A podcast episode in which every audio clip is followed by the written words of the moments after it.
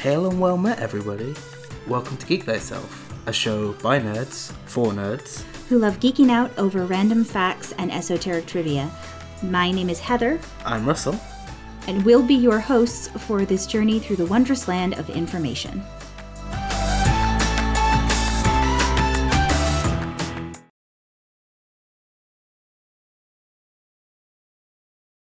Hi guys, we're back with another fun tale of Harry Potter mis- misadventures, Hi. changes between a book and films. As we saw last week, we did three films in about an hour or so, however long the episode is. It's yeah, there's a lot of changes, and we're now going to do the rest of them. So strap yourself in because we're still we're still going strong.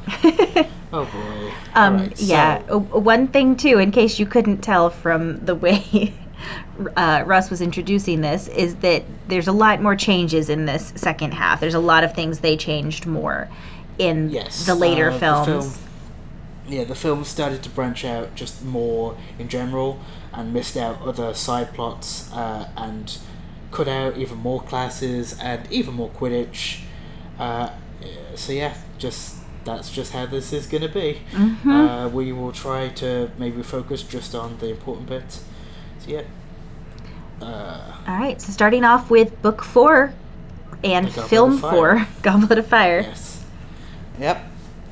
Um, first thing that's sort of omitted is the whole Riddle family Mm-hmm. uh, murder. It's not talked about within the the movie, no, uh, but it is obviously talked about quite detailedly in the book.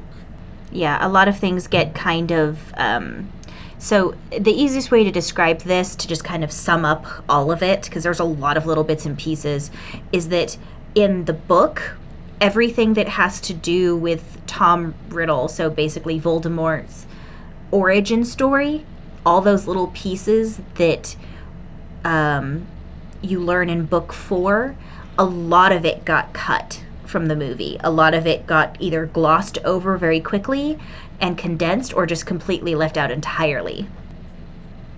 Yeah, they, they I think what they did is they kept in the parts that they felt were most necessary and then they cut a lot of the rest of it. But it was definitely very interesting if you go back and read the books to see all the little details that got left out. It's also um, lots of little bits and pieces like the Bill and Charlie Weasley don't come up at all in the movie, and you don't see Weasley's wizard wheezes. Like none of it doesn't get mentioned specifically that the brothers George and Fred are working on this scheme to create this business. You see the candies in the movie. Some of the candies are being sold and causing chaos, but they never specifically say that they're doing it. Yeah, they don't say that it's their actual business and they're the ones creating the stuff. Right. Um, also, that's completely skipped in this film is going back to the Privet Drive. Uh, Harry wakes up from his nightmare at uh, the Burrow already, which in the book he wakes up at home and is uh, there's a whole uh, section with him at home being picked up. By that's the- just completely omitted. Yeah, by, by the, the Weasleys, Weasleys, and yeah. all the chaos that ensues from that situation. Um, yeah, that's completely omitted. Yeah. Um, oh, one thing that gets left out of this book that uh, I I actually okay. So of all of the things they cut from Goblet of Fire, this is the one thing where I'm like, thank you for cutting it because it wasn't necessary to the rest of the story, and that was the house elves situation. The spew. Yes, spew. S P E W. Uh, so, um, for anyone who hasn't read the books and has only watched the movies, in the you in the books there are is a character called Winky who's a house elf, and she is a house elf at Hogwarts. So she's one of the house elves that works for Hogwarts, and Hermione decides that even though the house elves like being labor force that they're not being treated well and things like that. And it's this whole weird situation of the house elves are happy serving. They're like the, the way they're little magical creatures and the way they're designed they like to be serving someone. And it's not like hogwarts treats them badly. You know, No, they're very uh, well treated at Hogwarts, but Hermione coming from the muggle world is like no they don't have good working conditions and the labor laws and da da da da all of this kind of stuff and spends a good chunk of the fourth book creating an organization called spew Yes, or SPEW, which is Yeah. the Society for the Protection of Elfish Welfare. yeah It's a wonderful idea, but the fact is, it goes against uh, how the house elves are feeling about themselves. Also, something that's cut out, like within this bit, is Dobby is uh, returns in Goblet of Fire. He doesn't. He he isn't part of the film, which is a shame. His his parts are given to other characters. yeah After being removed from the employ of the Malfoys, he seeks paid work, and Dumbledore offers him paid work, and he is paid uh, for well uh, for working at Hogwarts. So it's not even about being a slave, uh, Right. Uh, so yeah no that's, it's it, it's made very clear in the books, in my opinion, that though they might not be getting paid with money for their work, that the house elves at Hogwarts are very well taken care of. They are not being abused by people or anything like that.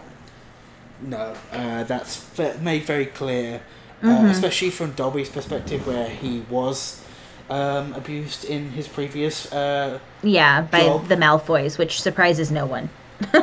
No, so the, that whole bit is skipped. Another bit that is completely removed from Goblet of Fire is Ludo Bagman. Mm. Uh, uh, he's a fairly important character for the book. He's one of the judges of the Triwizard Tournament in the book. Uh, obviously, he isn't in the films. Uh, and he has a bit more of a developed plot uh, with Harry, and the reason he's trying to help him win the tasks is because he's um, in a load of debt. Eh, and he uh, placed a bet on Harry. Yes, to, to win. mm-hmm. Um, this also comes up more with uh, Fred and George giving uh, their him all their money uh, on a bet, which they are right and they are not paid back for. So they Yeah. spend a lot of the movie or a lot of the book trying to get in contact with him about getting their money. Right, which Um, never happens in the films. None of it comes up. To be No, fair, a- they probably didn't want to show underage gambling. Oh yeah, yeah, I understand that. Uh, that's that's fair. I'm sure that's a portion of it. Uh, Along the same lines of cutting out Dobby, what the only thing I don't like about the fact that they didn't bring up the other house elves is that they left out Winky. Yes, I did like Winky as a character. Winky is a house elf who was working at Hogwarts, and I d- I'm blanking on the exact uh, pattern of events, but she ends up getting essentially released from Hogwarts or like freed No. or fired or Uh, no, no, no. What happens is, is she was the house elf to Ludo Bag. No, not Ludo. Uh, Barty Crouch, that's right. and she is removed from her position because, uh, unknown to everyone else, she let Barty Crouch Junior slip away from her. That is Yes. why Barty Crouch fires her, and then she is employed by Hogwarts later. That's right. I remember that now. But she spends a good chunk of the time hanging out with Dobby and being really sad Yes. for herself and drinking butterbeer, Yes, I it's think, Butterbeer. which makes house elves drunk. yes, it's not very strong, but it is strong for house elves. Yeah. Um, so, and a lot of the scenes that take place in the Hogwarts kitchens in the fourth book involve Uh, all of totally. the house elves. Uh, yes, and that that's not shown at all. Yeah. Again, another uh, another element that's completely skipped is in the book. Dobby is the one who finds gillyweed to give to Harry. Mm-hmm. Uh, because Dobby is not brought back for Goblet of Fire, that is then given to Neville. Yeah. Again, it makes sense for his character to know about it, but it's not who's originally had that bit. Yeah. Um, other little things that got cut out that were not necessarily life changing in terms of the way the movies came out, but one thing that was downplayed in the movies was Percy's work with the ministry.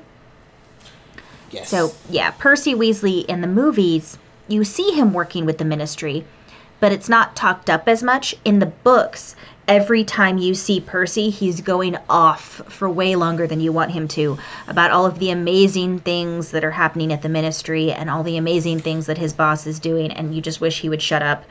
And Yes. they didn't touch on it very much at all in the movies.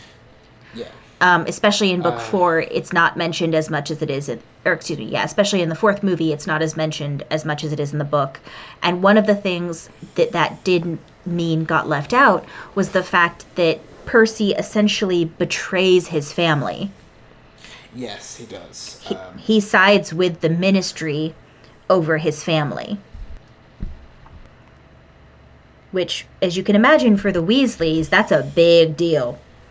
Oh yeah. Um, obviously, because when Harry says that Voldemort's returned, the Ministry immediately goes into not believing Harry, whereas that is proven to be the wrong decision to make there. But Right. Whereas all of the Weasleys and a lot of his other friends, um, and several every of the teacher, teacher and the yeah. teachers, all of them are like, "No, he's back. We believe Harry." But w- Percy is the only Weasley who refuses to believe Harry because the Ministry says something different.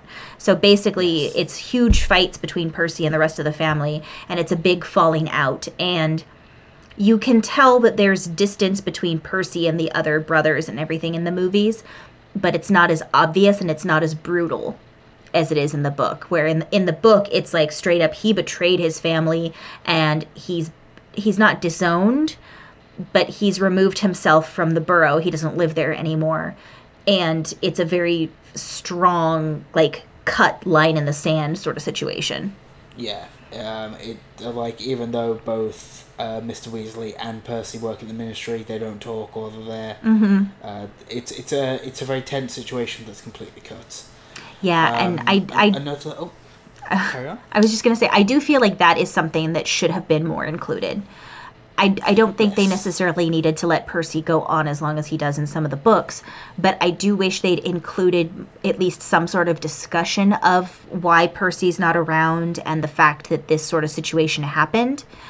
Because I feel like it got downplayed in the movies and then it it makes less sense later on why so many of the brothers are so meh whenever Percy comes around. Yeah, um, yeah, definitely. Uh, another element of the film that is skipped is Barty Crouch Senior's madness, and him returning to Hogwarts after being, after breaking out from his in, Imperius curse put onto him by Barty Crouch Jr. or Mad Eye Moody, who, who's pretended to be Mad Eye Moody in the movie. That isn't shown at all, um, along with the uh, the subsequent mm, uh, killing of him um, that is skipped as well. Yeah, one Uh, um one thing that also gets left out of the fourth book, excuse me, fourth movie, is um all of the ways that Barty Crouch Jr. did what he did.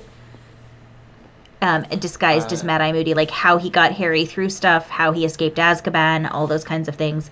In the movie, he doesn't explain them all.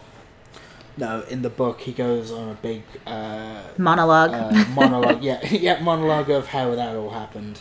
yeah. um, along with how he got his name to be the only one in a fourth school for the Triwizard tournament.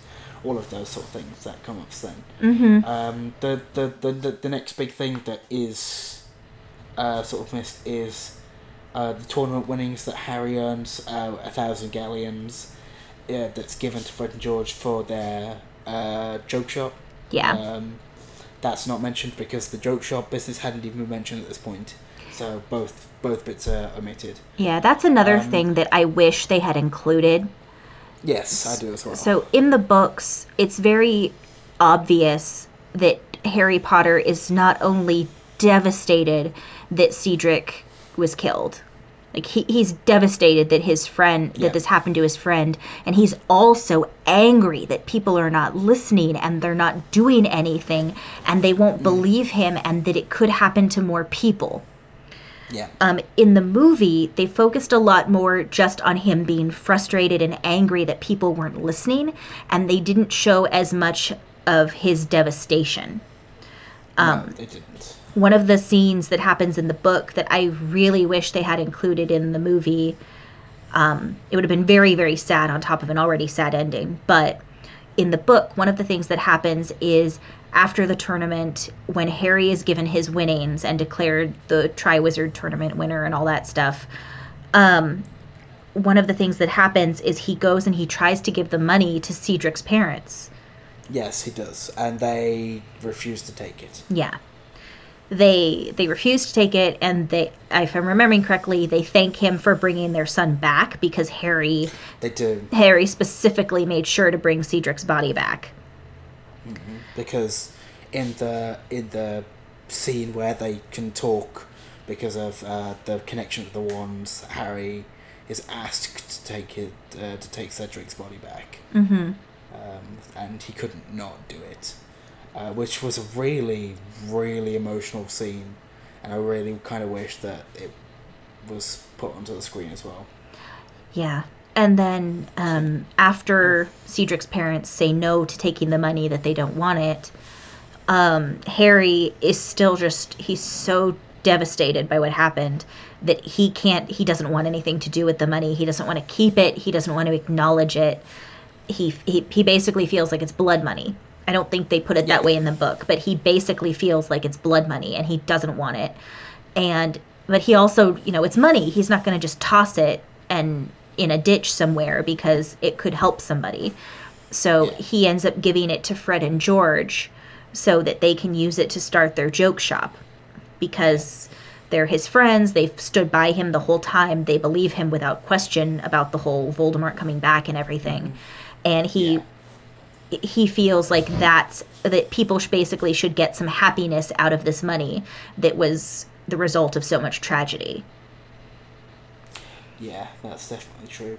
Um, also, within the book, uh, he's at this point says that if you guys don't take this money, I'm throwing it down the drain. Yeah. He he just he absolutely wants nothing to do with that money and he doesn't need the money on top of it. No, it. he doesn't. But he No, he he oh, and I think he also tells them this was and this part this little piece was cute. So I'm, I was also sad they cut it. You know where I'm going. Yeah, I, But- I, know where you're going. um, when he gives them the money that you know they're flabbergasted because it's a huge sum of money especially because the weasleys are not rich people no, they're not. and he basically tells them you know start your joke shop and buy ron a better set of dress robes Yes, because within the film, he is using his great aunt's dress robes, which do not suit him at all. no Um, so yes, that's basically the only stipulation he gives them for taking that money. mm-hmm Um, so yeah. but yeah it was a Um, very yes. powerful scene and i was sad they cut all of that out Yeah, and they also cut the whole ending of those scenes where Sirius is revealed to Snape as being an Animagus, like because obviously Sirius has been staying close to the school because of being worried about Harry. There's a whole element of those needing to come out now that Voldemort's back, Mhm. and then there's rows between the Ministry, and uh, that all ha- happens in I think it's the the hospital wing. Yeah, I'm pretty sure it's the hospital wing. All of that happens within that, and that is when the the Ministry and Dumbledore just split uh, on their opinions. But it's Mhm. a really emotionally charged scene, and I really do wish it was in, in the book. Yeah. in the book, in the film. i wish they'd Yeah. added more Mm-hmm. So yeah, but that basically wraps up Goblet of Fire, and that doesn't sound like a lot, but those are also missing bigger elements. Like within the first few books, it was more small changes to characters and names and readjusting. This is Mhm. the first thing like where big side plots have been taken out. So, Yeah. As in the same thing with Goblet of Fire, Quidditch isn't shown at all in the Order of the Phoenix. no Um, no, it's not even shown that Ron becomes part of the team. Uh, it's not shown anything of it.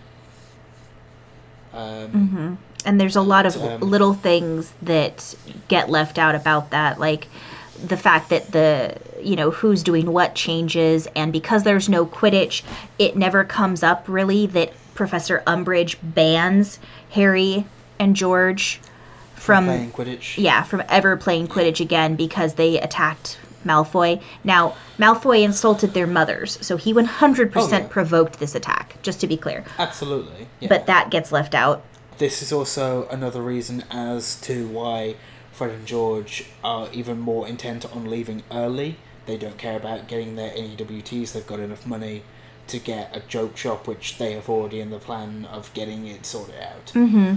Uh, Yeah. Obviously, as in most of the books, they open up earlier. Um, there's a whole extra scenes with Harry trying to listen in on the on the uh, the the Muggle news to see if Voldemort was doing things in uh, the sort of public eye and stuff, and Yeah. him worrying about that always happening. Uh, whereas in the film, it opens later when he's been caught and asked to move along, and goes up to the park um, just before he's attacked by Dementors with uh, Dudley. Right. So yeah, and then most of the Grimmauld Place is skipped, like within within uh, the the Order of Phoenix, like them cleaning it out, them getting there, them talking about uh, Harry, not Harry, uh, Ron and Hermione being prefects. That's not mentioned. Yeah. In the in the, in the film at all. Uh, we all of Weasley's with Weasley's new items like extendable ears. They only get a brief uh, introduction. Cleaning out the house is completely skipped. Most of the order meetings are skipped. Um, there's only the one that's actually brought up with talking about everything to Harry, and even then they don't cover everything. Uh, so yeah, uh, it's just that is all condensed for the film, but uh, that also in that cut there is them trying to pry open a locket, which none of no none of the family can get open, and they end Mhm. up throwing it away. Um, which turns out to be important later when they discover that is one of Voldemort's Horcruxes. Right. And that's one of the reasons why they Uh, couldn't get it open, which makes sense. Yes. Yeah, there's a lot of little bits and pieces. Um, Yeah, there's And- extra rooms in the Department of Mysteries that are skipped. yeah. Uh, all of all pretty much all of Umbridge's decrees that she introduces while she's at the school and then while she's serving headmaster when Dumbledore is uh, ousted. yeah, they uh, get pretty kind of all of glossed over. Yeah, like I said, this is where they start missing a lot. Yeah, because uh, like- you you see the signs going up in the movie, like you see them putting up the Yeah. different decrees, and you can see the ridiculous number of decrees, but they don't go into just how awful some of them are. No, uh, they also don't go into much detail about the fact that no one is learning practical defense against the dark arts anymore. No. It's all theory. Uh, and Dumbledore's army is not skipped, uh, but a lot of their sessions are, and some people are cut who were there. Uh, what is cut is uh, Marietta getting uh, affected by the sneak um, pi- pimples for um, going to Umbridge about the uh, the location and stuff. Which yes, she did under Veritaserum, but that is skipped. Yeah, well, in the book, it's a different character that snitches on Dumbledore's army.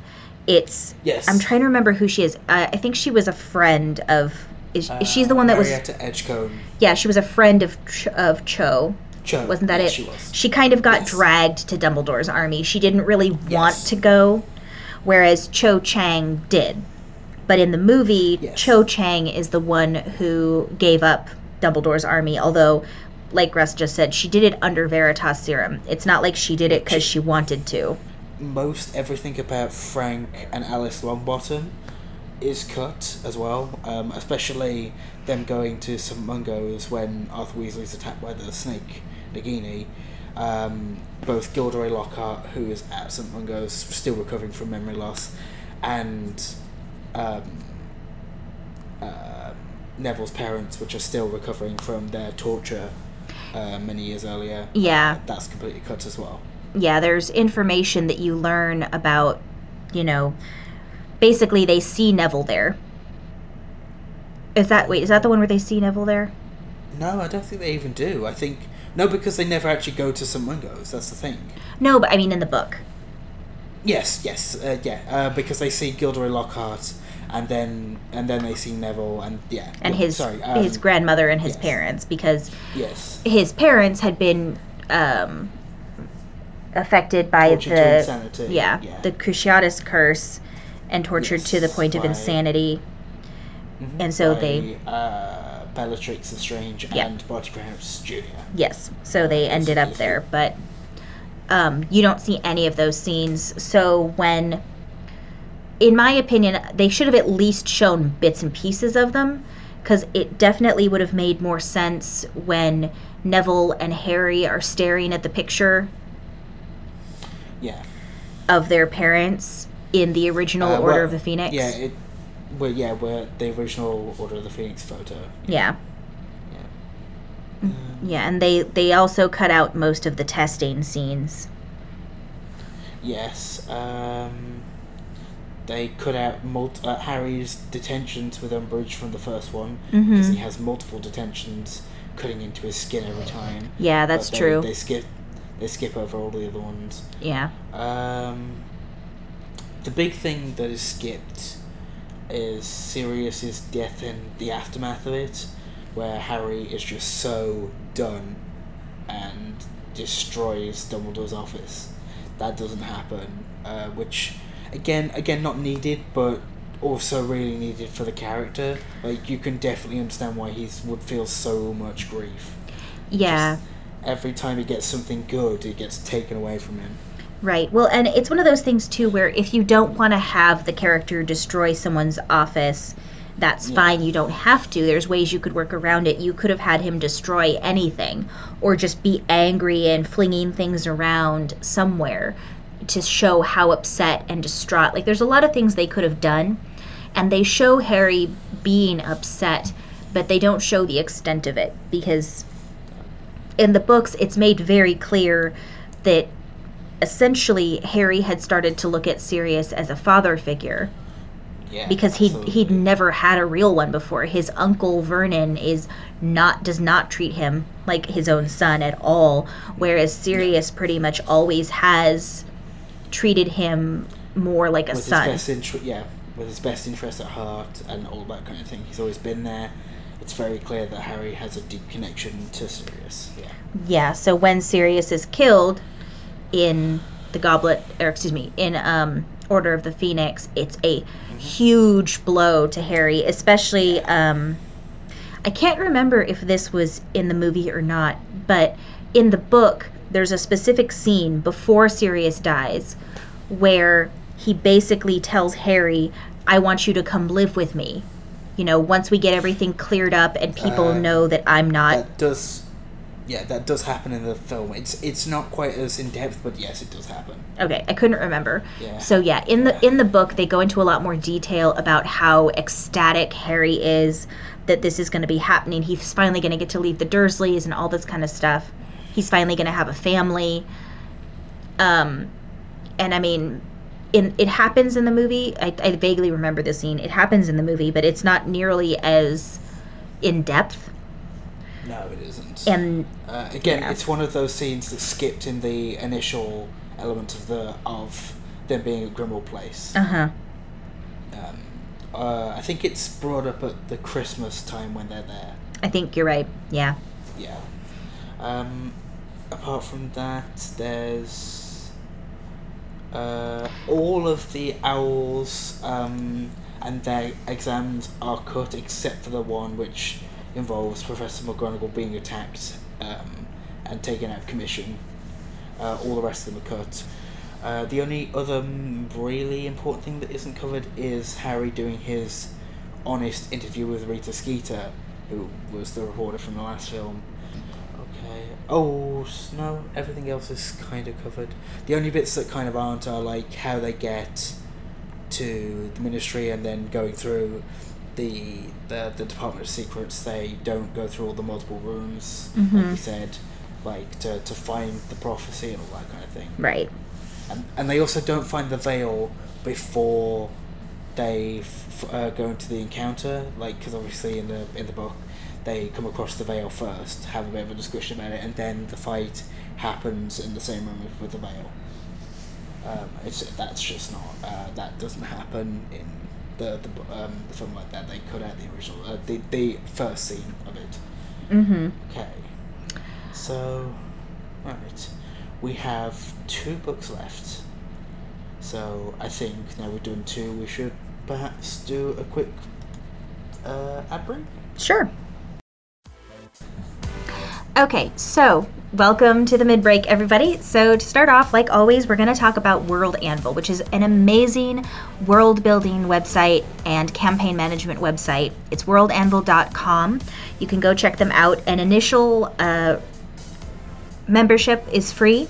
And then beyond that, if you want any of the extra perks and amazing little uh, pieces and add-ons that they have that are available you can pay a little extra and there's different levels depending on what you're comfortable with but there's amazing features like map building and linking different characters and you can have journals for different characters and they've got a another part of it called heroes where you can basically almost have like a journal or social media for your character on the site.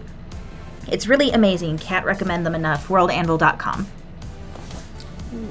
Uh, also sponsoring the, the, the Nerdsmith Network are Die Hard Dice. They have been for a while. They're great people. As in their name, they create beautiful, stunning polymer dice and metal dice, which they create all their molds for. The colors for them are fantastic.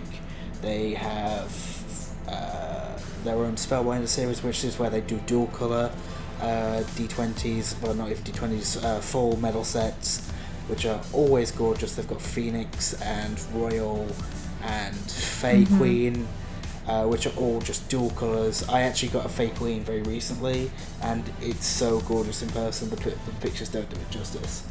uh, they also have started doing their accessories, like the Scroll of Rolling we've talked about, which can hold two sets of uh, full seven dice and have a rolling mat so you can do uh, play D and D on the go. Which who doesn't need more D and D in their life? And they now have their um, breakdown by classes uh, as to how you can search for certain dice sets. So if you're looking for dice for a specific character, feel free to use that. If you do find a set that you like, you can use the code Geek Thyself to get 15% off your first or next order. That's one five fifteen. Uh, so yeah, if you want to roll with the best, uh, go to dieharddice.com. Yeah. All right, and then please don't forget to go to nerdsmith.org. That is Geek Thyself's parent network. You can go there and check out all of the other amazing shows. We've got a bunch of different amazing podcasts, whether you're into actual play podcasts that deal with different types of role playing games. We also have podcasts that deal with things like which monster would you want to go on a date with? And there's everything in between. And that's nerdsmith.org, and you can go check out all of those amazing shows.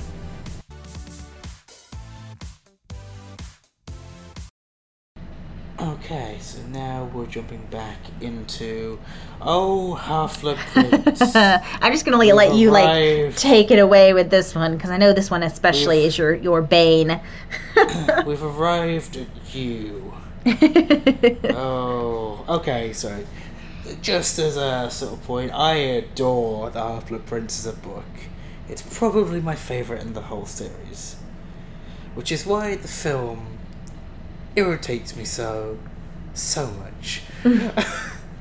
There's quite a few changes. Not all of them are massive, but a few of them feel like it's very cheap to take them away. Uh, especially from this book uh, and this film. But we'll get into it. Because, yeah, we will. Um, um, within the uh, first scenes within this book, like most of them, they cut off um, some of the start. Within this one, there's actually a scene with the UK Prime Minister and the Minister for Magic having a meeting, dis- uh, well, having a meeting and him reminiscing on past meetings they've had. mm-hmm. Uh, and then this is also the first time that the Ministry are now admitting that Voldemort is back because you can't really deny it after they after you see The- Voldemort Yeah. the Ministry of Magic. Well, and- Um, so And the Death Eater symbol being thrown up all over the place. yes, um, they finally have to concede that yes, Harry was right, Dumbledore was right, uh, and that is something that is um, uh, omitted. It's skipped. Uh, so yeah, and pretty much all of the ow, ow. uh, pretty much all of the the chapter is omitted, uh, including all of the murders, hurricanes, and bridge collapses that have been happening, which all look like natural disasters for the Mhm. Muggles, are actual just um, ty- um, uh, Death Eaters creating problems now that their Yeah. their leader is in the open. They're being more aggressive. Yeah, all of that gets cut out, and instead we open up on a scene where Harry is reading the Daily Prophet in a Muggle cafe. Yes, uh, and is reading about Rufus Scrimgeour being uh, becoming the the, the new uh, Minister for Magic Mm-hmm. because obviously after lying about uh, Voldemort being back for a year, you don't really get to keep your job as Minister. Not so So- much. No, not really. Back going into Harry's setup, obviously in the book he in the book in the film he's reading uh, and then has a bit of a chat with um, uh, the waitress who works there, and then is Mhm. taken by Dumbledore to go and see uh, Horace Slughorn. In the book, he is a little different. He's still at Privet Drive. Um, Harry is waiting for. Uh, well, Harry receives a, d- uh, a letter from Dumbledore about him being picked up and taken to the Burrow for the rest of the holidays, along with him asking for help on another matter, which turns out to be to recruit Horace Slughorn, uh, Horace Slughorn uh, as potions master for the Mhm. school Yeah. but um, the whole of the house scenes are skipped, which includes um, Kreacher now being owned by um, Harry. Yeah, because he inherited everything that belonged to Sirius Black.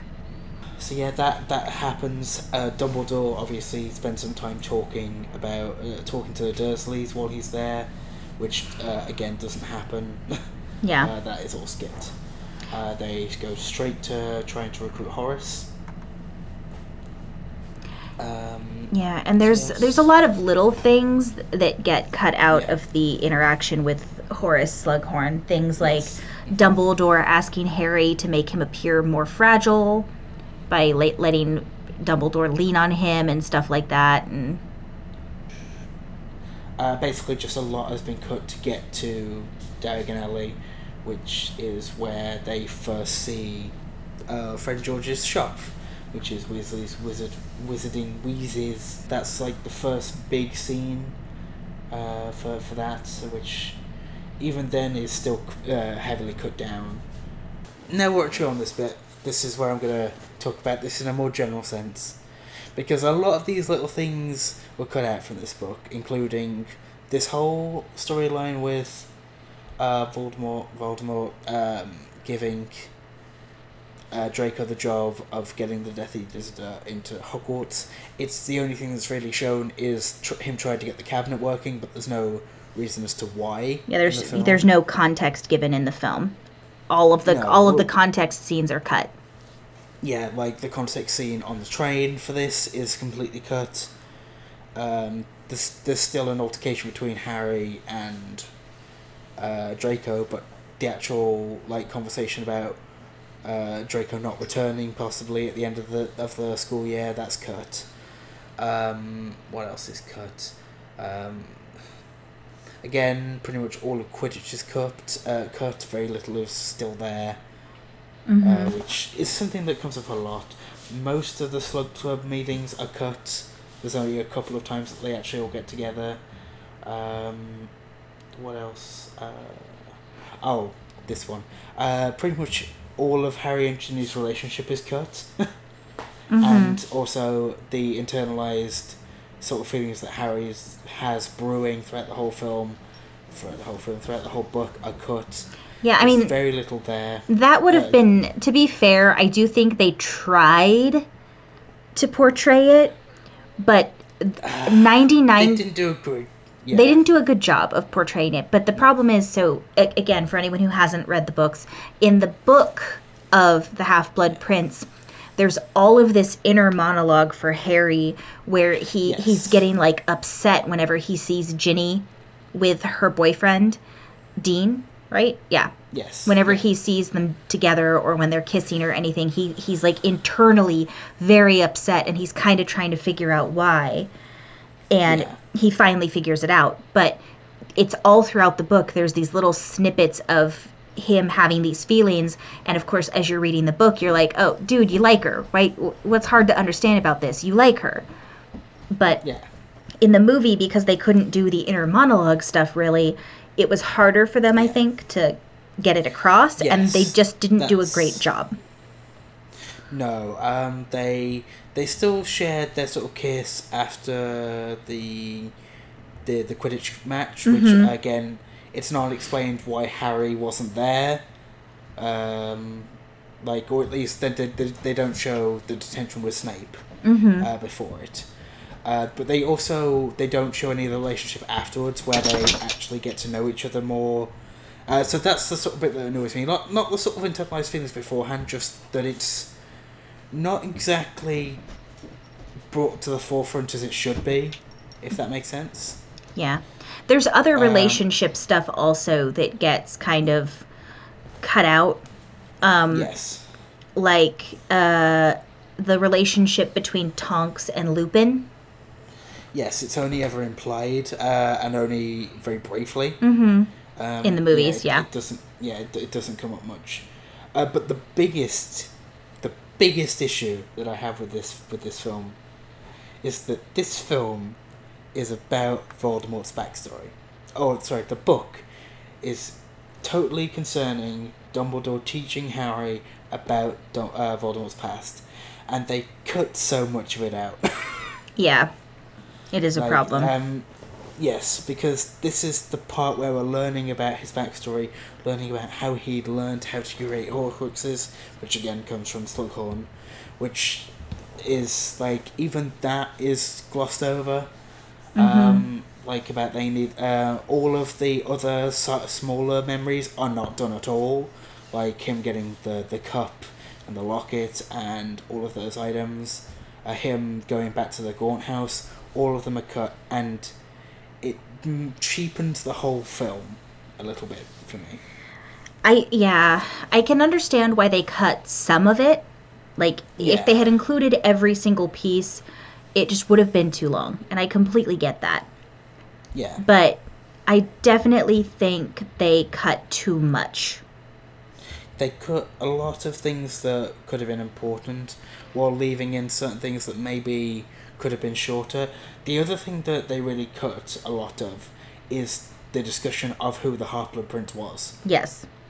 Like that, the film is called The Half-Blood Prince, and so is the book. But the Half-Blood Prince themselves eh, is mentioned so very sparingly. Yeah, whereas It's- in the book, it's this whole thing is Harry is trying to figure out who is the half-blood prince, who is this, who is this. It's a huge deal in the book. He's trying to figure it Yes. out and he starts to think that there's something possibly more sinister or dark about the person. So he starts wondering could it be Voldemort? Because Voldemort's father was a muggle, so he's a half-blood. Yes. Like there's all these kinds of things that keep coming up and none of it is in the movie. Yeah, uh, and it's not even really mentioned that Snape is the Half-Blood Prince in the book. Not in the book, in the film. It's uh, confirmed. like, at the glossed end of the over. book. Yeah, it's confirmed at the end of the book when uh, uh, Snape is taking Draco with him because of um, uh, after murdering Dumbledore. Mm-hmm. But even in the book, a book in the film, it's not mentioned at all. So that's what I mean. With this film, there's an awful lot missing to me personally, which really does start to matter. Yeah, it's a lot of the Uh, the backstory type of stuff where it may not have been as sensational necessarily, so they decided to cut down some of it, but I feel Mm-hmm. like they should have cut other scenes first. Yeah. Um, along with that, they really glossed over Harry being a Quidditch captain. Like it's maybe got one scene. Mhm. Yeah, basically the short version of discussing this movie versus book would be Yeah. if you ever watched Half-Blood Prince and found yourself wondering, but wait, what about this? And what about that? Yeah. And what about this? And wait, how did that happen? What was Draco doing? Why? How did this happen? All of those bits and Yeah. pieces that you didn't understand because they there was pieces missing. Go read the book. Yeah. Yeah, They're all in the book. yeah. Um, it's yeah, and also another bit that's completely missed is Dumbledore's burial. Yes. Yeah, they left out all of it. Yeah, which and then they reference it in the next film, but they didn't show it. it, it it's, um, yeah, that, that this film bugs me quite a bit because it's like I said, it's my favorite book, but they miss so much of it. There's lots and lots of little pieces that they left out. And like one thing that got left out at the end of the book when they're in the Great Hall and everyone is really sad and they're basically saying goodbye yeah, to um, Dumbledore. So in the movie, they do show it. But if you look up to the ceiling, they've turned off the magic for the stars in the sky. yeah, but in the one thing that's different is that in the book it's specifically mentioned that that is a sign of mourning. Mm. it's it's being done as like a um, a sign of mourning for Dumbledore that they've turned that off. Yeah, um, whereas in the movie it's just they did it and they showed it but it's not really explained by anyone. And i'm not sure how they would have explained it by someone but it's little things like that where you're like if you're watching the movie and you haven't read the book you're gonna sit there and be like huh that's different but you're not gonna necessarily know why Um, so, for for the sake of this film missing so many important key bits from the penultimate story of this whole book. mm-hmm Uh, sorry, the, the penultimate book of this whole story. Wow, that was bad. I got that completely mixed up. But there's a lot missing, which you can obviously understand that they can't put everything in, but the amount of stuff that they missed really made the film just less impactful, especially for me, who love the uh, who love the Half Blood Prince as a book. yeah And I think that's quite enough that we all need to say on that book. but in general, the, those are the main plots that are either scrapped entirely or very much downplayed, and is frustrating. Yeah Okay, so Deathly Hallows.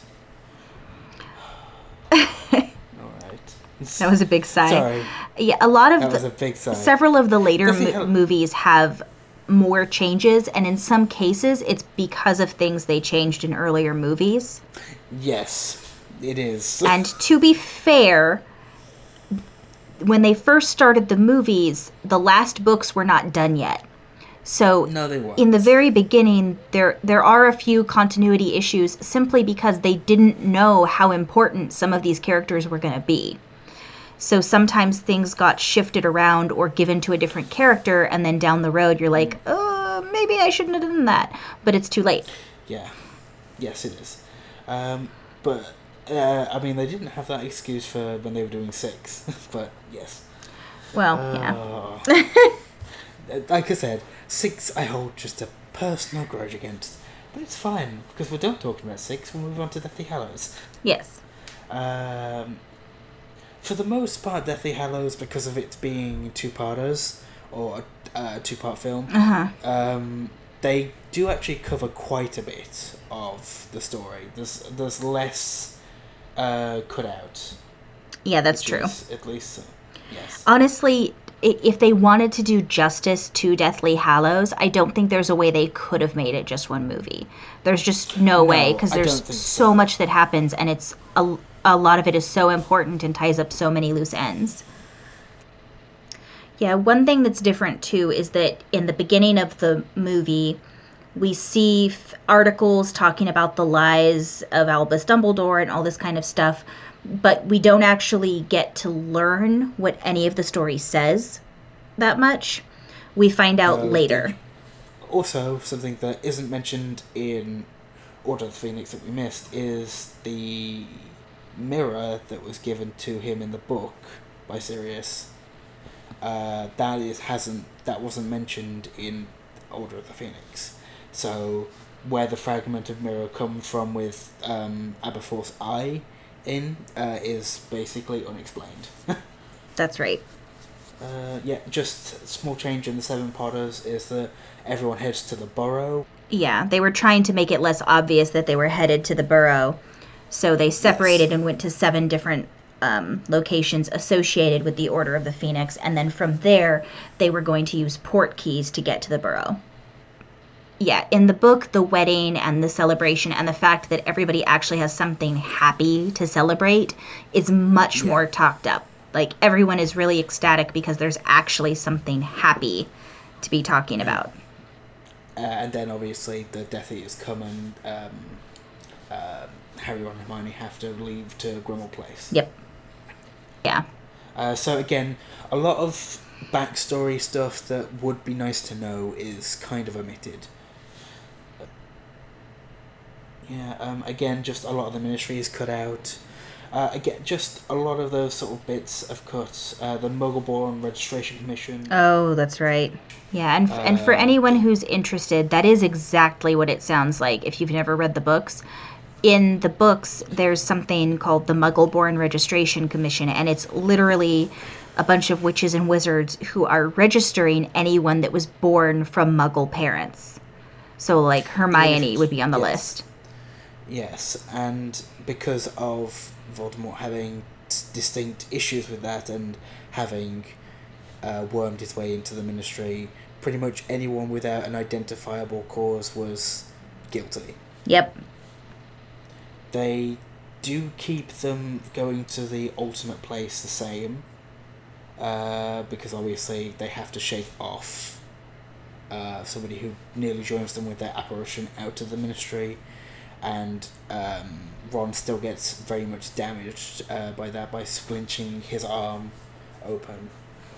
Um, so yeah, and then that from that point there on the tents move, which um, is fairly accurate to a lot of the things. Obviously, they move pretty much daily, Mhm. and that's not that's not done in, in the film. No, they don't Um, show every part- single move, but to be fair, they wouldn't have had time to show every single move. Oh no, absolutely not. Uh, they do show a few of them. They do show different places and different settings for where they were. Yeah.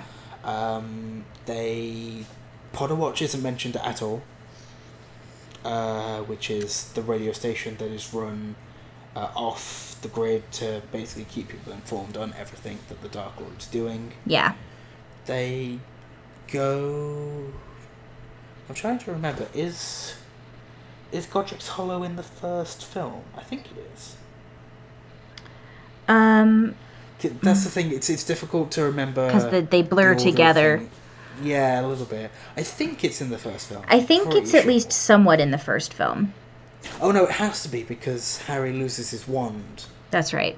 and he starts using the Death Eater wand. So yes, it definitely is in that film. Uh, so yeah, they do that bit. That bit is fairly accurate to the story. Mm. Uh, there's nothing glaringly obvious that's missed. They do go to the gravestone. Uh, So at this point, there's a lot that actually didn't get cut. Yes. Thi- At this is the point where it- Yeah, this is the point where it started becoming more accurate to the books. Because at this point, there were so many things that they couldn't Yeah. really change a lot of stuff. No. Um, Um, one thing that One of the- was different, and it was at the very, very end. yes, we were literally about to say the same thing, but carry, sorry, carry on. It's like I like how we both realised it's oh no that was different. Great minds think alike. Um, so Yeah, oh. in the movie, at the very end of the book, Harry Potter breaks Yes. the um, the undefeated. uh, I can't remember. My brain just blanked on what the wand is Elder called. wand. Thank you. The Elder Wand. He breaks the Elder Wand and like tosses it over the side. And in the Before fixing his own wand, I will add. yeah, Before fixing his own wand, yes. And from what I recall of the book, and it's been a while since I read that book, he fixed his wand. And Yes, and then put the Elder Wand back with Dumbledore in his tomb. yes, he did. Is one of the biggest changes between the two is how the final confrontation happens. Mm. uh, obviously in the book there's a massive back and forth conversation between the two whereas in the film it's more just a one battle and that's it in the film, in the film, in the book, there's a big drawn out talk about everything that's happened and why Voldemort can't win this fight. Yeah.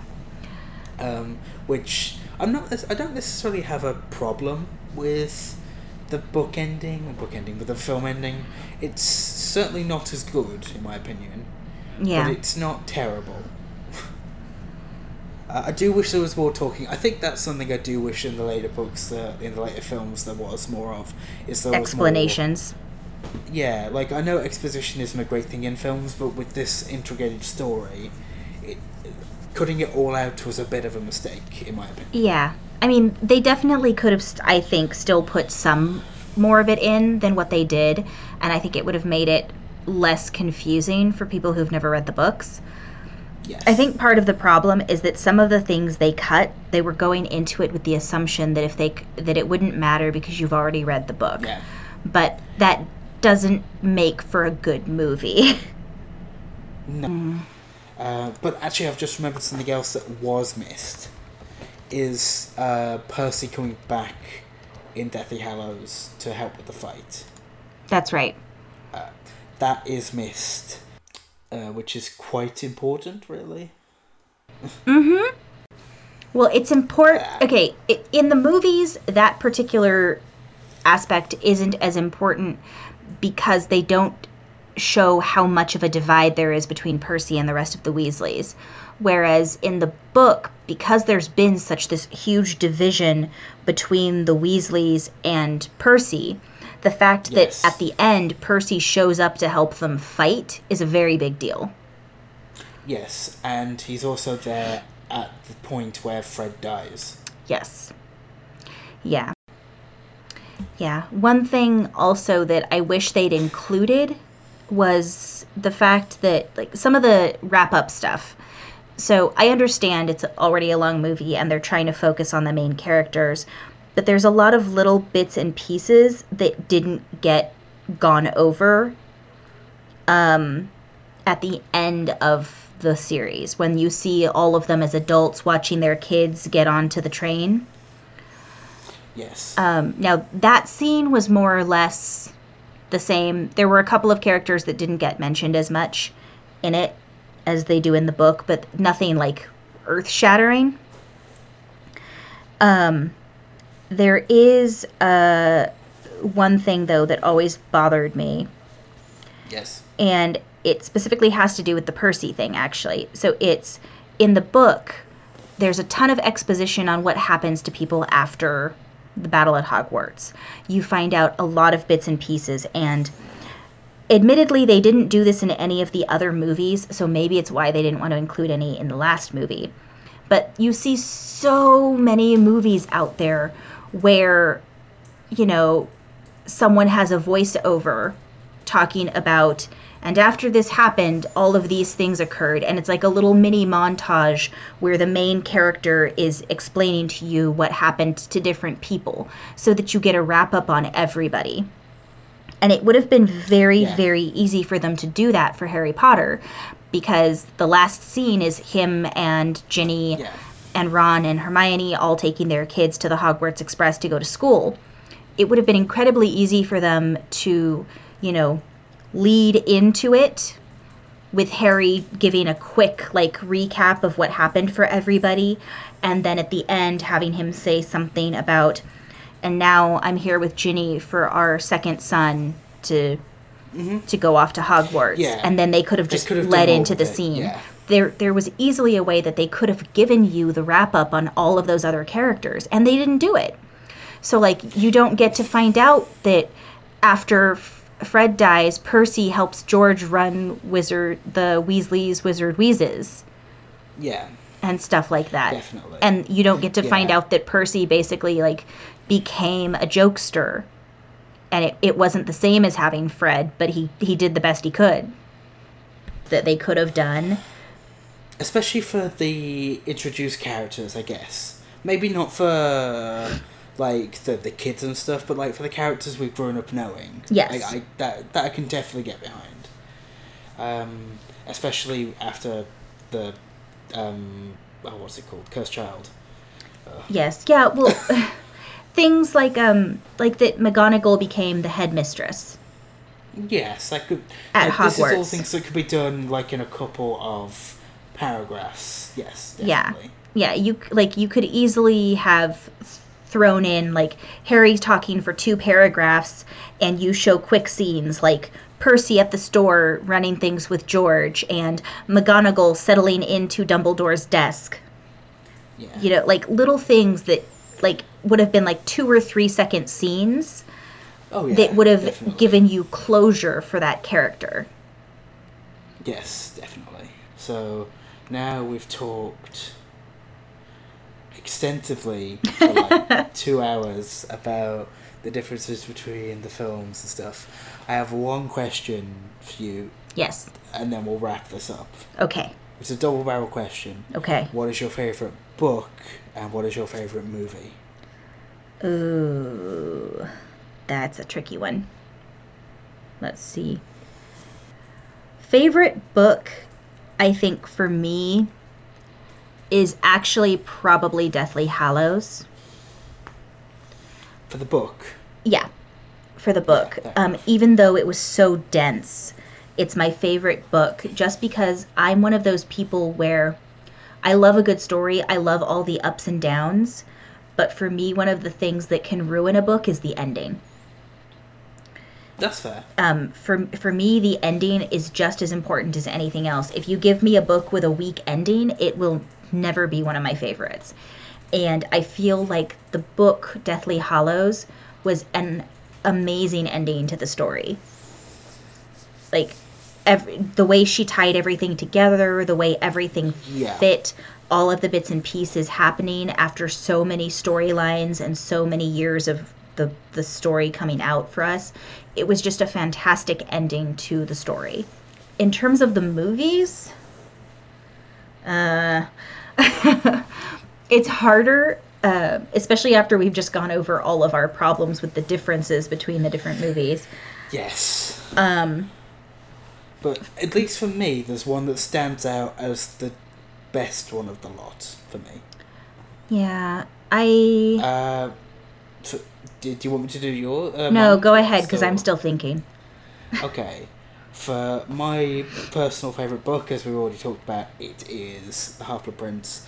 I completely adore Deathly Hallows too. I don't know what it is about the, uh, The Half Blood Prince, but I love it so much. Mm. And I, th- I think it's just Harry maybe having some good times for a little bit. Yeah, that's Like, that's fair. him fair. actually enjoying his year. He is like. And there's obviously still stuff going on, and it's terrifying. But there's a lot going on. It's good story. I don't. It just it all comes together for me. I enjoy it. Mm-hmm. I can my see favorite, my favorite movie is the Prisoner of Azkaban. Yes, it might be missing the Marauders uh, backstory, which hurts. But Mhm. out of all out of the movies, it's a very good, strong movie on its own. For for me, that. Yeah, I was actually gonna say for me, um, I, w- I was thinking either the first movie, the very Yeah. first movie, um, simply because it was set. They had to set everything up. yes, I can definitely get behind that too. Um, so I think they they actually did a pretty good job setting up the world, and the Mhm, fact that definitely. Harry's never seen it and is coming into it for the first time, and all of his awe, and everything, and just the Yeah. kind of people that the characters are. I think they did a good job setting all of that up. Mm-hmm. Um, yeah, that's, that's fair. Yeah, like uh, that's uh, yeah. The first couple of movies really do a good job of only changing what was necessary. Yeah, So yeah, and then um, I feel like uh, for me, Prisoner of uh, Prisoner of Azkaban would probably be second, and I feel like for me, it's because of the the um, the poignant moments that you get that are Harry's backstory. yeah, Like we all know it's sad from the very get go. He's an orphan living with his uncle and aunt who hate him, but Mhm. like finding out more about exactly what happened and finding out about the betrayal and the tragedy of it even though it's not as much detail as there's there is in the book i think i i feel like that they did a really good job with that overall That's yeah, that's totally fair. And then again, I think the tragedy of Goblet of Fire is part of it.